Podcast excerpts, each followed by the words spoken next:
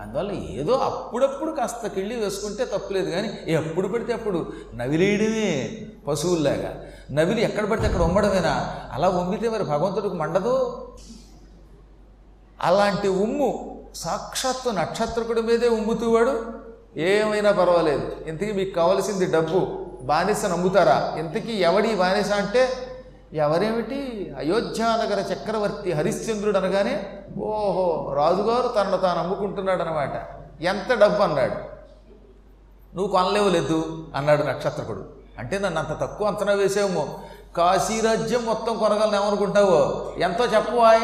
నిమిషాల్లో నిలబెట్టి మొల్లో ఉన్న డబ్బు తీసి ఇచ్చేస్తాను అన్నాడు ఆయన. పది కోట్ల నాణ్యాలు అన్నాడు ఆయన. ఓస్ పది కోట్లేనా? ఎవడక్కడ పట్టుకురండి అన్నట్ట. వాడి దగ్గర అసిస్టెంట్ల దగ్గర పది కోట్లు కాదు వంద కోట్లు ఉన్నాయి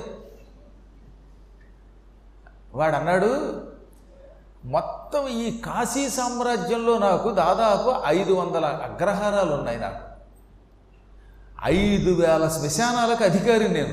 నాకు వచ్చేటప్పుడు ఇంకెక్కడ? అసలు శ్మశానం మీద వచ్చేటప్పుడు దేని మీద రాదట? అందులో కాశీలో శ్మశానం ఎంత ఆదాయమో తెలుసునండి అనుక్షణం శవాలు అలా వస్తూనే ఉంటాయి. అందువల్ల ఆదాయం కింద భావించేవాడికి శవం ఆదాయమే. ఎందుకంటే మొన్న మధ్యన ఓ శ్మశానాన్ని ఒక కాటి కాపరి పాడుకున్నాడు పాపం. పాడుకున్న తర్వాత వాడు అన్నాడు ఏమండి చాలా కష్టపడి బోల్ డబ్బు పెట్టి పాడుకున్నానండి పంచాయతీలో. ఈ సంవత్సరం నేను నష్టపోకుండా ఉండాలని దీవించండి అన్నాడు నన్ను. అంటే ఏమిటో తెలుసా? ఇంక నేను చెప్పక్కర్లా మీరు బాగా కనిపెట్టారు. శ్మశానాన్ని పాడుకున్నట్ట ఆ పాటకి తగిన ఫలితం రావాలట. అందుకని గురువు గారు నేను పాటలో నష్టపోకుండా దీవించండి అన్నాడు. నేను కనుక పొరపాటున నీకు తగిన డబ్బు వచ్చుగా కంటే అర్థం ఏంటన్నమాట జనాలతో లేచిపోవాలి. వెళ్ళిపోయిన వాడల్లా కాటి సుంకం కట్టాలి కదండి అక్కడ. సుంకం కట్టాలండి. ఎవడైనా అక్కడ డబ్బు కట్టవలసిందే. ఆ డబ్బుకి కొంత భాగం వాడుకుంటుంది. అందులో పాటలో ఏదో కొంతేమో పాట పాడుకొని గవర్నమెంట్ కడతారనమాట కాబట్టి గవర్నమెంట్ మనకి ఇస్తున్న ఈ సౌకర్యాల్లో చాలా సౌకర్యాలు శవ సౌకర్యాలు. శవం మీద నుంచి వచ్చే డబ్బు కూడా ఉంటుంది అందులో. అందువల్ల వాళ్ళు పాపం ఎంత బాధపడిపోతారు? ఈ ఏడాది ఏముందండి? ఏం బోణీ లేదండి అన్నాడు ఒకడు. పాట పాడుకున్నట్ట శ్మశానానికి ఐదు రోజులు అయిపోయింది గోణీ లేదు. అంటే ఒక్కడు పోవటం లేదు. వాడికి ఎంత బాధ అనిపించేస్తుందంటే ఇంకా ఏమిటో దేశం కొట్టుకుపోయింది ఎంతమంది ఉన్నారనుకున్నాను మహానుభావులు ఈ ఊళ్ళో. ఒక్కడు టపా కట్టడే ఒక్క చోట నుంచి చెక్కురాది అని పాప వాడు చెక్కుల్లో పడతాట మరి ఏం చేస్తామండి? దాని మీద బతికేవాడు ఆ బాధ అలాగే పడాలి. వాడికి అలా చూడగానే పుర్రెని చూడగానే ఈ పుర్రె ఎప్పుడు లేచిపోతుంది? వీడికి ఎప్పుడు ఆయువు తీరుతుంది? వీడెప్పుడు నా శ్మశానములకే వచ్చును? అని పాపం అనుకుంటాడు. తప్పేం లేస్తున్నా అది వాడి ఆదాయం వాడి ఖర్చుది వాడి బాధ వాడిది.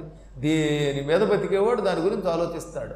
అందువల్ల అతడు నాకు చాలా ఆదాయం ఉంది. నిరంతరం ఎన్నెన్నో వస్తూ ఉంటాయి. కాబట్టి డబ్బుకేం లోటు లేదు. నేను కొంటాననగానే హరిశ్చంద్రుడు తెల్లబోయి నక్షత్రక ఎంత బతుకు బతికి చివరికి ఒక కాటి కాపరికి అమ్ముడుపోతానా నేను? ఎన్నో వృత్తులు ఉండగా ఆ వృత్తులు వాళ్ళని విడిచిపెట్టి తీసుకెళ్ళి తీసుకెళ్ళి ఈ శ్మశాన కాపరికి నన్ను అంటగడతావా? ఈ శ్మశానాన్ని కావలి కాసేవాడికి.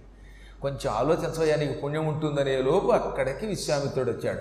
సమయం అయిపోతూ ఉంటే వాడేమిటి వీడేమిటి? నేను నిన్ను కాటి కాపరికైనా అమ్మేస్తానన్నట ఇంకొక పని చేయకూడదా? మీకు అప్పు తీరడానికి నన్నే మీ దాసుడిగా ఇచ్చేసుకుంటాను. నా చేత పనులు చేయించుకుని అదే అప్పు కింద జమ కట్టుకోకూడదా అంటే ఓహో అయితే నువ్వు నా దాసుడిగా వస్తావా అన్నట్ట. వచ్చేసాను అన్నాడు ఆయన. నువ్వు నా దాసుడివి. నిన్ను ఎవరికైనా అమ్ముకునే అధికారం ఉంది. ఒరే ఇలా రారా నిన్ను ఈ గమ్మేశాను. ఆ పది కోట్లు ఇచ్చే అన్నట్టు తనను తాను అమ్ముకోవడానికి ఇష్టపడని ఈ హరిశ్చంద్రుడు అంటే చూస్తూ చూస్తూ కాటికాపరికి అమ్ముడు పోయి వాడి దగ్గర పనిచేయడానికి బాధపడుతున్న సమయంలో నువ్వే నా దాసుడివి. నువ్వు నాకు దాసుడిగా వచ్చావుగా? బానిసని ఎవరికైనా నమ్ముకోవచ్చు. అని కావాలని అంటగట్టి ఆ డబ్బు ఆయన.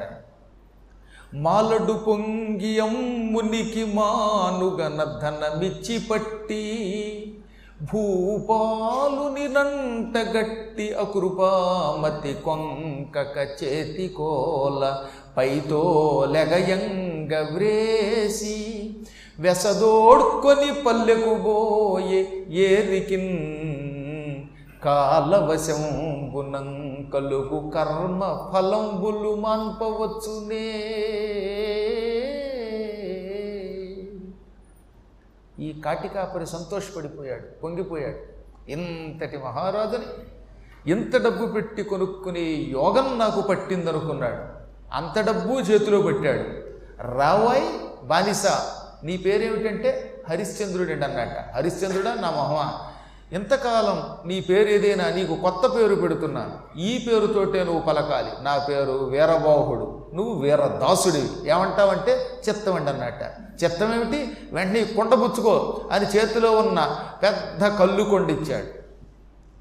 ఆ కళ్ళుకొండ సగం ఖాళీ అయిందిగా? కళ్ళు కొండ పుచ్చుకోవడమే కాదు. ప్రతిరోజు మూడు పూట్ల మూడు ఫుల్లు కుండలు పట్టుకురావాలి. నిల్లు కొండ నాకు పనికిరాదు. పుచ్చుకో అన్నట్ట. పుచ్చుకున్నాడు ఆయన. చేతికి గొంగళి ఇచ్చాడు. ఇది భుజం మీద వేసుకో.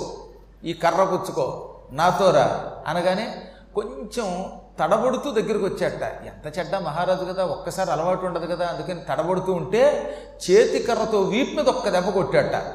పైతో లెగయంగ వ్రేసి ఆ పైన తోలు లేచిపోయింది. వీపు మీద ఉన్నటువంటి అంత చర్మం ఊడి కింద పడింది. అంత దెబ్బ కొట్టాడు వాడు. వాడి చేతిలో ఉన్న కర్రతో. వాడు ఒక్క దెబ్బ కొడితే కుక్కలు ఒక్క క్షణంలో తస్తాయట అడవి పందుల్ని వేటాడేవాడు వాడు. అందుకని వీపు మీద ఒక్క దెబ్బ కొట్టి చెప్పిన పని తక్షణం చెయ్యాలి. చకచక చెయ్యాలి. ఆలస్యం చేసావా? వీపు చెట్ల కొడతా. తోలు లేచిపోతుంది. పుచ్చుకో అని పుచ్చుకొని తనతో తన పల్లెకి తీసుకెళ్ళాడు. అంటే ఆ కాశీలో గుడికి దగ్గరలో ఉన్న శ్మశానం అన్నమాట. ఆ ప్రాంతానికి తీసుకెళ్ళాడు. ఇక్కడ రాశారు మారణ గారు మార్కండేయ పురాణంలో కాలవశంబునం కలుగు కర్మఫలంబులు తప్ప నేర్చునే ప్రతి వ్యక్తికి చేసిన పనికి తగిన ఫలితం ఎప్పుడో ఒకప్పుడు అనుభవించవలసిన యోగం పడుతుంది.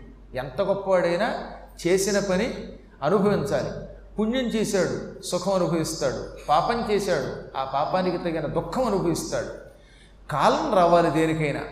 కాలం వచ్చినప్పుడు తాను చేసుకున్న కర్మను అనుభవించక తీరదు. ఎంత గొప్పవాడికైనా సరే అవశ్యం అనుభోక్తవ్యం కృతం కర్మ శుభాశుభం. ఎవడైనా శుభం కాని అశుభం కాని చేసుకున్నది అనుభవిస్తాడు. అందుకే సాధ్యమైనంత వరకు మంచి పనులు చేసుకుంటే సుఖాలు అనుభవిస్తాడు. పిచ్చి పనులు చేస్తే దానికి తగిన శిక్ష అనుభవిస్తాడు. కాకపోతే ఇక్కడ హరిశ్చంద్రుడు ఒకనొక కర్మ ఎందుకు అనుభవిస్తున్నాడు? దానికి ఒక కారణం ఉన్నది. ఆయన కూడా ఒకే ఒక్కసారి చేస్తానని పని చేయకుండా వాయిదా వేసి రవ్వంత సత్యమాటట చాలా కాలం క్రితం. అది వరుణదేవునితో ఆ పాపం ఇప్పుడు అనుభవించాడు ఆయన కూడా. చివరికి ఈ హరిశ్చంద్రుణ్ణి తీసుకెళ్ళాడు. వీరదాసుడని పేరు పెట్టాడు ఆ వీరబాహుడు అనేటటువంటి కాటికాపరి. కాశీలో ఉన్న శ్మశానంలో ఒక శ్మశానం అతనికి అంటగట్టాడు. దానినే ఇవాళ హరిశ్చంద్ర ఘాట్ అంటాం. ఎప్పుడన్నా కాశీ వచ్చినప్పుడు వస్తే మీకు ఆ హరిశ్చంద్ర ఘాట్ చూపిస్తాం. హరిశ్చంద్రుడు కాటికాపరిగా సంవత్సర కాలం ఉద్యోగం చేసిన పవిత్ర స్థలం అది. ఆ ఏడాది శవాలు తగలబెట్టాడు. శవాల దగ్గర ఉన్నటువంటి కప్పం తీసుకున్నాడు. ఆ శవాల మీద కట్టినటువంటి గుడ్డలు వాటిని హిందీ వాళ్ళు కఫన్ అంటారు. ఆ శవ వస్త్ర వస్త్రాలు తీసుకున్నాడు. పై దండలు తీశాడు. ఈ విధంగా అక్కడ ఉద్యోగం చేసిన స్థలం అది హరిశ్చంద్ర ఘట్టం. ఈ హరిశ్చంద్రుడితో అన్నాడు ఇప్పుడు ఈ వీరబాహుడు అబ్బాయి ఈ శ్మశానం ఈ రోజు నుంచి నీ అధీనంలో ఉంటుంది. చాలా జాగ్రత్తగా కాపలా కాయాలి. మనం సరిగ్గా కాపలా కాయకపోతే ఎవడో ఒకడు మనకి తెలియకుండా రహస్యంగా శవాన్ని తగలబెట్టిపోతాడు.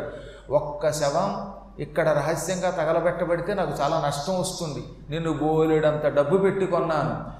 ఆ డబ్బుకి తగిన ఫలితం నాకు రావాలి.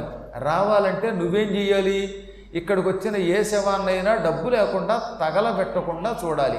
ఎవడైనా శవాన్ని తగలబెట్టడానికి వస్తే వాడి దగ్గర నువ్వు కాటి సొంకం అనే పేరుతోటి నూరు రూపాయలు తీసుకో. ఈ నూరు రూపాయల్ని ఆరు భాగాలు చెయ్యి. ఈ ఆరు భాగాల్లో ఒక భాగం రాజుగారికి కట్టాలి. శ్మశానానికి ట్యాక్స్ అంటారు అది. అందుకని రాజుగారికి ఒక భాగం వెళ్ళిపోతుంది. ఉదాహరణకు ఆరు రూపాయలు తీసుకున్నారు అనుకోండి ట్యాక్స్ ఆరు రూపాయలు ఒక రూపాయి రాజుగారిది ఇంకా మిగిలిన ఐదు రూపాయల్లో రెండు రూపాయలు నీవి మూడు రూపాయలు నావి. ఇలా ఎంత వచ్చినా సరే కాటి సుంకం ఆరు భాగాలు చెయ్యాలి. ఒక వంతు రాజుగారికి రెండొంతులు నీకు మూడొంతులు నాకు. నీ దగ్గరున్న రెండొంతుల్లో మళ్ళీ ఒక వంతు ఈ శ్మశానం చుట్టూతో ఉన్న కంచె బాగు చేయడానికి ఇక్కడికి వచ్చినటువంటి వాళ్ళకి కట్టెలు ఇవ్వడానికి అటువంటి వాటికి ఉపయోగించు. ఒక్క వంతు మాత్రం నీ భోజనానికో దానికో వాడుకో. నువ్వు ఎక్కువగా భోజనం చేయడానికి కష్టపడక్కర్లా. ఇక్కడికి వచ్చిన వాళ్ళల్లా పిండం వండుతారు. ఆ పిండం నువ్వు ఒక భాగం తినేయి. ఇక ఈ శ్మశానంలో వచ్చేటటువంటి వాళ్ళంతా శవం మీద గుడ్డలు పె- పెడతారు కప్పుతారు. ఈ గుడ్డలు ఎప్పటికప్పుడు నాకు పంపేయాలి. వాటిని నేను వేలం వేసేస్తాను. శ్మశానంలో గుడ్డలు వేలం వేస్తారు. అది చాలామందికి తెలియదు కానీ అందుకనే బయట కొన్ని చోట్ల వేలం వేసేటటువంటి గుడ్డలు అవి ఎక్కడ గుడ్డలో కూడా తెలుసుకోవాలి. శ్మశానంలో నుంచి వచ్చే చీరలు తెల్లగొడ్డలు కొన్ని రకరకాలైనటువంటి వస్త్రాలు కూడా కాశీలో ఇప్పటికీ వేలం వేస్తారు. ఆ వేలం వేసేటప్పుడు మనం చూసుకోవాలి. అందుకే ఎక్కడ పడితే అక్కడ కొనుక్కోవడం కూడా దోషం అన్నారు. ఇవన్నీ మాకు పంపించాలి. ఇంకా దండలు ఉంటాయి. ఈ దండల్లో బాగున్న పువ్వులు ఉంటాయే ఆ పువ్వుల దండలు మళ్ళీ అమ్మేయి. వాళ్ళు మళ్ళీ ఇంకో తోట కొనుక్కుంటారు. శ్మశానంలోకి ఈ శవాలకు వేసే తాజా తాజా దండలు ఉంటాయి. ఈ దండలు పాడు చేయడం ఎందుకు? నేనంటే మీకు తిరిగి ఇచ్చేస్తున్నాను కానీ ఈ శ్మశానంలో వేసే దండలు అలా ఇవ్వకూడదట. ఈ దండలన్నీ తీసుకెళ్ళి మళ్ళీ పూల కొట్టుకు పంపేస్తారు. పంపేస్తే బాగున్నవి మళ్ళీ అమ్ముతారు. అంటే అలాంటి పనులు చేసేవాళ్ళు ఆ రోజుల్లో కూడా ఉన్నారనమాట ఇంతకీ ఇదంతా హరిశ్చంద్రుడికి ఒక పరీక్ష అనుకోండి అందుకని ఆ దండలు కూడా నాకు పంపాలి. ఈ విధంగా ఆదాయం శ్మశానము ద్వారా సమకూరాలి.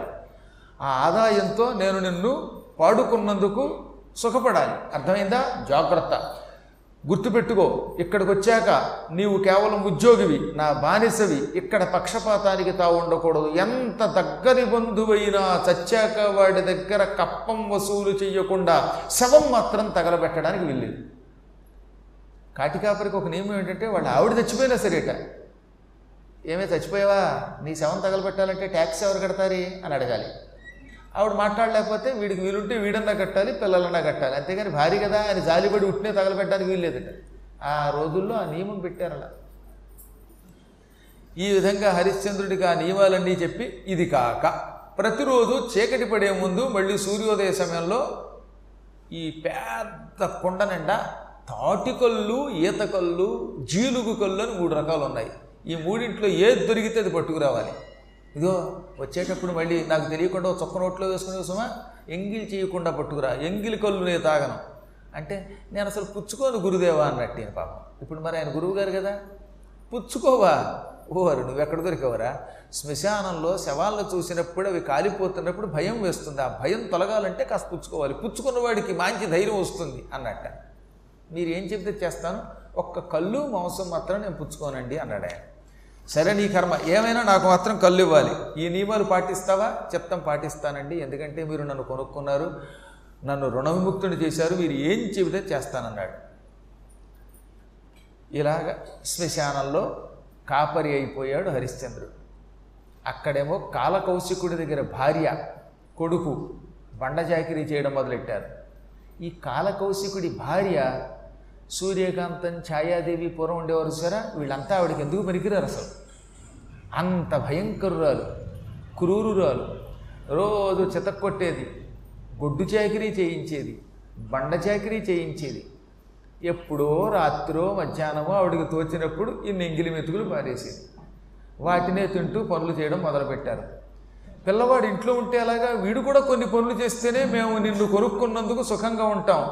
ఈ కుర్రాన్ని కూడా తోటి పిల్లలతో అడవికి పంపించి అడవి నుంచి విస్తరాకులకు కావలసిన ఆకులు తీసుకురమ్మని చెప్పి పంపించు. అని కుర్రాన్ని కూడా పంపమందట. ఓ రోజు నా కాలకౌశికుడి భార్య.